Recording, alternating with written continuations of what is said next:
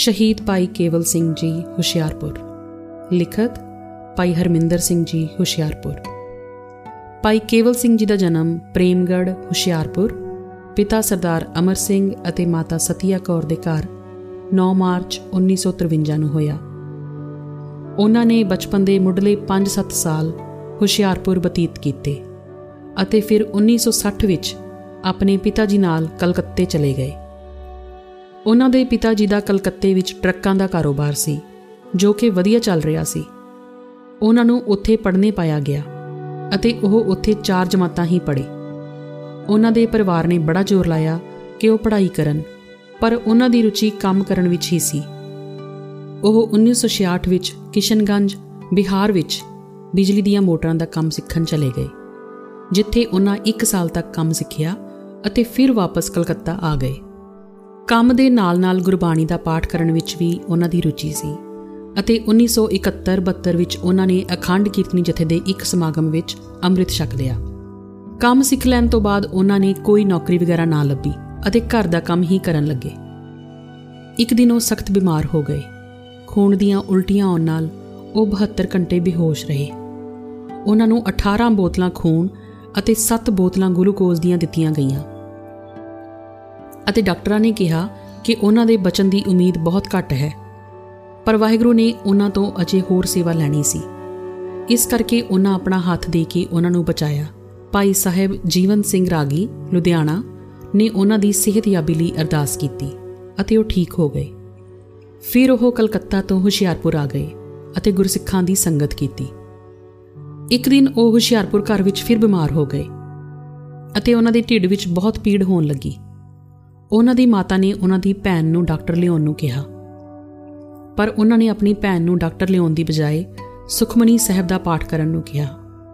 ਉਹਨਾਂ ਨੇ 2 ਜਾਂ 3 ਘੰਟੇ ਗੁਰਬਾਣੀ ਦਾ ਪਾਠ ਸਰਵਣ ਕੀਤਾ ਅਤੇ ਉਹਨਾਂ ਨੂੰ ਨੀਂਦ ਆ ਗਈ। ਸਵੇਰੇ ਜਦੋਂ ਉਹ ਉੱਠੇ ਤਾਂ ਉਹ ਪੂਰੀ ਤਰ੍ਹਾਂ ਠੀਕ ਸਨ। ਇਹ ਉਹਨਾਂ ਦੀ ਗੁਰਬਾਣੀ ਪ੍ਰਤੀ ਸ਼ਰਧਾ ਅਤੇ ਪਿਆਰ ਦੀ ਮਿਸਾਲ ਹੈ। ਉਹ ਆਪਣੇ ਪਿਤਾ ਜੀ ਦੇ ਕਹਿਣ ਤੇ ਘਰੇਲੂ ਕੰਮਕਾਰ ਵਾਸਤੇ ਦੁਬਾਰਾ ਕਲਕੱਤੇ ਚਲੇ ਗਏ। ਉਹ ਕਾਫੀ ਸਮਾਂ ਗੁਰਬਾਣੀ ਪੜਨ ਅਤੇ ਗੁਰਸਿੱਖਾਂ ਦੀ ਸੰਗਤ ਵਿੱਚ ਬਿਤਾਉਂਦੇ। ਪਰਮਾਤਮਾ ਦੀ ਕਰਨੀ ਕਿ ਉਹ ਇੱਕ ਵਾਰ ਫਿਰ ਸਖਤ ਬਿਮਾਰ ਹੋ ਗਏ ਅਤੇ ਖੂਨ ਦੀਆਂ ਉਲਟੀਆਂ ਕਰਨ ਲੱਗੇ। ਉਹਨਾਂ ਦਾ ਸਰੀਰ ਬਹੁਤ ਕਮਜ਼ੋਰ ਹੋ ਗਿਆ ਅਤੇ ਉਹਨਾਂ ਦੇ ਬਚਨ ਦੀ ਕੋਈ ਉਮੀਦ ਨਾ ਰਹੀ। ਭਾਈ ਕੇਵਲ ਸਿੰਘ ਨੇ ਮੈਨੂੰ ਬਾਅਦ ਵਿੱਚ ਦੱਸਿਆ ਕਿ ਜਦੋਂ ਉਹ ਬਿਮਾਰ ਸਨ ਤਾਂ ਉਹਨਾਂ ਨੇ ਮੌਤ ਸਾਹਮਣੇ ਖੜੀ ਵੇਖੀ ਅਤੇ ਗੁਰੂ ਜੀ ਅੱਗੇ ਅਰਦਾਸ ਕੀਤੀ, ਸੱਚੇ ਪਾਤਸ਼ਾਹ ਜੀਓ, ਮੈਂ ਜਾਣਦਾ ਹਾਂ ਕਿ ਮੈਂ ਇੱਕ ਦਿਨ ਮਰ ਜਾਣਾ ਹੈ। ਪਰ ਮੈਨੂੰ ਇਸ ਤਰ੍ਹਾਂ ਦੀ ਮੌਤ ਨਾ ਦਿਓ। ਇਸ ਤਰ੍ਹਾਂ ਦੀ ਮੌਤ ਤਾਂ ਕੁੱਤਿਆਂ ਤੇ ਬਿੱਲੀਆਂ ਦੀ ਹੁੰਦੀ ਹੈ। ਮੈਨੂੰ ਜੰਗੇ ਮੈਦਾਨ ਵਿੱਚ ਸ਼ਹੀਦੀ ਦੀ ਦਾਤ ਬਖਸ਼ੋ। ਤਾਂ ਜੋ ਮੈਂ ਜੀਵਨ ਮਰਨ ਤੋਂ ਮੁਕਤ ਹੋ ਜਾਵਾਂ। ਮੇਰਾ ਸਰੀਰ ਆਪ ਜੀ ਦੀ ਸੇਵਾ ਵਿੱਚ ਲੱਗ ਸਕੇ। ਇਹ ਅਰਦਾਸ ਉਹਨਾਂ ਨੇ ਲੰਮਾ ਸਮਾਂ ਕੀਤੀ ਅਤੇ ਸਤਿਗੁਰੂ ਜੀ ਨੇ ਉਹਨਾਂ ਦੀ ਅਰਦਾਸ ਸੁਣ ਲਈ ਅਤੇ ਉਹ ਦੁਬਾਰਾ ਠੀਕ ਹੋ ਗਏ। ਉਹਨਾਂ ਦੀ ਸ਼ਾਸਤਰ ਅਤੇ ਸ਼ਸਤਰ ਵਿਦਿਆ ਵਿੱਚ ਬਹੁਤ ਰੁਚੀ ਸੀ। ਉਹਨਾਂ ਨੂੰ ਜੋ ਕੋਈ ਵੀ ਸ਼ਸਤਰ ਪਸੰਦ ਆਇਆ, ਉਹਨਾਂ ਨੇ ਖਰੀਦ ਲਿਆ। ਭਾਵੇਂ ਉਹ ਕਿੰਨਾ ਵੀ ਮਹਿੰਗਾ ਕਿਉਂ ਨਾ ਹੋਵੇ। ਉਹ ਇਹ ਦੋਹਰਾ ਪੜਦੇ ਅਸ ਕਿਰਪਾਨ, ਖੰਡੋ ਖੜਕ, ਤੁਪਕ ਤਬਰ ਅਰਤੀਰ, ਸੈਫ ਸਰੋਹੀ ਸਹਥੀ ਯਹ ਹੈ ਹਮਾਰਾ ਪੀਰ। ਤੀਰ ਤੁਹੀ ਸੈਥੀ ਤੁਹੀ ਤੁਹੀ ਤਬਰ ਤਲਵਾਰ, ਨਾਮ ਤਿਹਾਰੋ ਜੋ ਜਪੈ, ਭਏ ਸਿੰਧ ਪਵ ਪਾਰ। ਕਾਲ ਤੁਹੀ, ਕਾਲੀ ਤੁਹੀ ਤੁਹੀ ਤੇਗ ਅਰਤੀਰ, ਤੁਹੀ ਨਿਸ਼ਾਨੀ ਜੀਤ ਕੀ, ਆਜ ਤੁਹੀ ਜਗਬੀਰ। ਸ਼ਸਤਰਮਾਲਾ ਪਾਤਸ਼ਾਹੀ ਦਸਵੀਂ ਜਿਵੇਂ ਉਹਨਾਂ ਨੂੰ ਸ਼ਸਤਰਾਂ ਦਾ ਸ਼ੌਂਕ ਸੀ, ਉਸੇ ਤਰ੍ਹਾਂ ਹੀ ਉਹ ਨਾਮ ਬਾਣੀ ਨਾਲ ਪਿਆਰ ਕਰਦੇ ਸਨ। ਜੇ ਕਿਤੇ ਗੁੱਸੇ ਵਿੱਚ ਕਿਸੇ ਨੂੰ ਉਹ ਕੁਝ ਬੋਲ ਦਿੰਦੇ, ਤਾਂ ਉਹ ਤੁਰੰਤ ਜੋੜ ਕੇ ਮਾਫੀ ਮੰਗਦੇ। ਉਹਨਾਂ ਦਾ ਗੁਰਸਿੱਖਾਂ ਨਾਲ ਅਥਾਹ ਪਿਆਰ ਸੀ। ਪਰਿਵਾਰ ਨਾਲ ਉਹਨਾਂ ਦਾ ਬਹੁਤਾ ਮੋਹ ਨਹੀਂ ਸੀ। ਕਈ ਵਾਰ ਉਹਨਾਂ ਦੇ ਪਰਿਵਾਰਕ ਮੈਂਬਰ ਉਹਨਾਂ ਨੂੰ ਕਹਿੰਦੇ ਕਿ ਉਹ ਹਰ ਵੇਲੇ ਸਿੰਘਾਂ ਨਾਲ ਹੀ ਬੈਠੇ ਰਹਿੰਦੇ ਹਨ। ਕੋਈ ਘਰ ਦਾ ਕੰਮਕਾਰ ਵੀ ਕਰ ਲਿਆ ਕਰਨ। ਉਹਨਾਂ ਦੇ ਪਰਿਵਾਰ ਕੋਲ ਕਾਫੀ ਜਾਇਦਾਦ ਸੀ।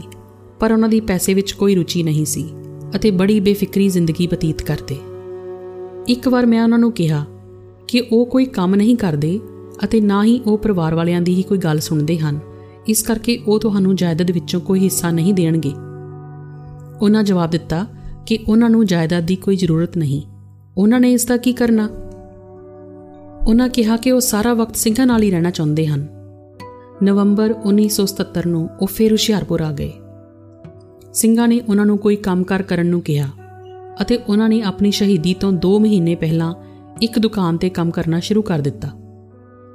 ਉਹਨਾਂ ਨੇ ਸਿੰਘਾਂ ਨਾਲ ਵਾਅਦਾ ਕੀਤਾ ਕਿ ਉਹ ਆਪਣੀ ਇਸ ਪਹਿਲੀ ਕਮਾਈ ਵਿੱਚੋਂ ਸਿੰਘਾਂ ਨੂੰ ਪ੍ਰਸ਼ਾਦਾ ਛਕਾਉਣਗੇ, ਪਰ ਇਹ ਸੇਵਾ ਉਹ ਕਦੇ ਨਿਭਾ ਨਾ ਸਕੇ। ਬਾਅਦ ਵਿੱਚ ਉਹਨਾਂ ਦੇ ਪਰਿਵਾਰ ਨੇ ਉਹਨਾਂ ਦੀ ਇਹ ਇੱਛਾ ਪੂਰੀ ਕਰਦਿਆਂ ਸਿੰਘਾਂ ਨੂੰ ਲੰਗਰ ਛਕਾਇਆ। ਪਾਈ ਸਾਹਿਬ ਤਬਲੇ ਤੇ ਕੀਰਤਨ ਕਰਕੇ ਬਹੁਤ ਖੁਸ਼ ਹੁੰਦੇ। ਉਹਨਾਂ ਦੀ ਸ਼ਹੀਦੀ ਤੋਂ 10 ਮਿੰਟ ਪਹਿਲਾਂ ਉਹ ਪੂਰੀ ਚੜ੍ਹਦੀ ਕਲਾ ਵਿੱਚ ਮੈਂ ਵੇਖੇ। ਸ਼ਾਂਤਮਈ ਰੋਸ ਮੁਜ਼ਾਹਰੇ ਦੌਰਾਨ ਭਾਈ ਫੌਜਾ ਸਿੰਘ ਅਤੇ ਭਾਈ ਕੇਵਲ ਸਿੰਘ ਦੋਵੇਂ ਇਕੱਠੇ ਸਨ। ਪਹਿਲਾਂ ਭਾਈ ਫੌਜਾ ਸਿੰਘ ਨੂੰ ਗੋਲੀ ਵੱਜੀ ਅਤੇ ਉਹ ਡਿੱਗ ਪਏ। ਭਾਈ ਕੇਵਲ ਸਿੰਘ ਉਹਨਾਂ ਦੇ ਉੱਪਰ ਲੰਮੇ ਪੈ ਗਏ ਤਾਂ ਕਿ ਨਕਲੀ ਨਿਰੰਕਾਰੀ ਉਹਨਾਂ ਨੂੰ ਹੋਰ ਸੱਟਾਂ ਨਾ ਮਾਰ ਜਾਣ। ਪਰ ਨਿਰੰਕਾਰੀਆਂ ਨੇ ਉਹਨਾਂ ਨੂੰ ਵੀ ਮਾਰ ਦਿੱਤਾ। ਭਾਈ ਸਾਹਿਬ ਦੇ ਇੱਕ ਵੱਡੇ ਭਰਾ, ਭਾਈ ਜਗਜੀਤ ਸਿੰਘ ਸਨ। ਜੋ ਕਿ ਸ਼ਰਧਾਵਾਨ ਅਤੇ ਨਿਤਨੇਮੀ ਗੁਰਸਿੱਖ ਸਨ। ਉਹਨਾਂ ਦੀਆਂ ਤਿੰਨ ਭੈਣਾਂ ਸਨ। ਉਹਨਾਂ ਦਾ ਵਿਛੋੜਾ ਪਰਿਵਾਰ ਲਈ ਇੱਕ ਵੱਡਾ ਘਾਟਾ ਸੀ। ਪਰ ਉਹਨਾਂ ਦੀ ਸ਼ਹੀਦੀ ਆਉਣ ਵਾਲੀਆਂ ਨਸਲਾਂ ਲਈ ਮਿਸਾਲ ਹੈ।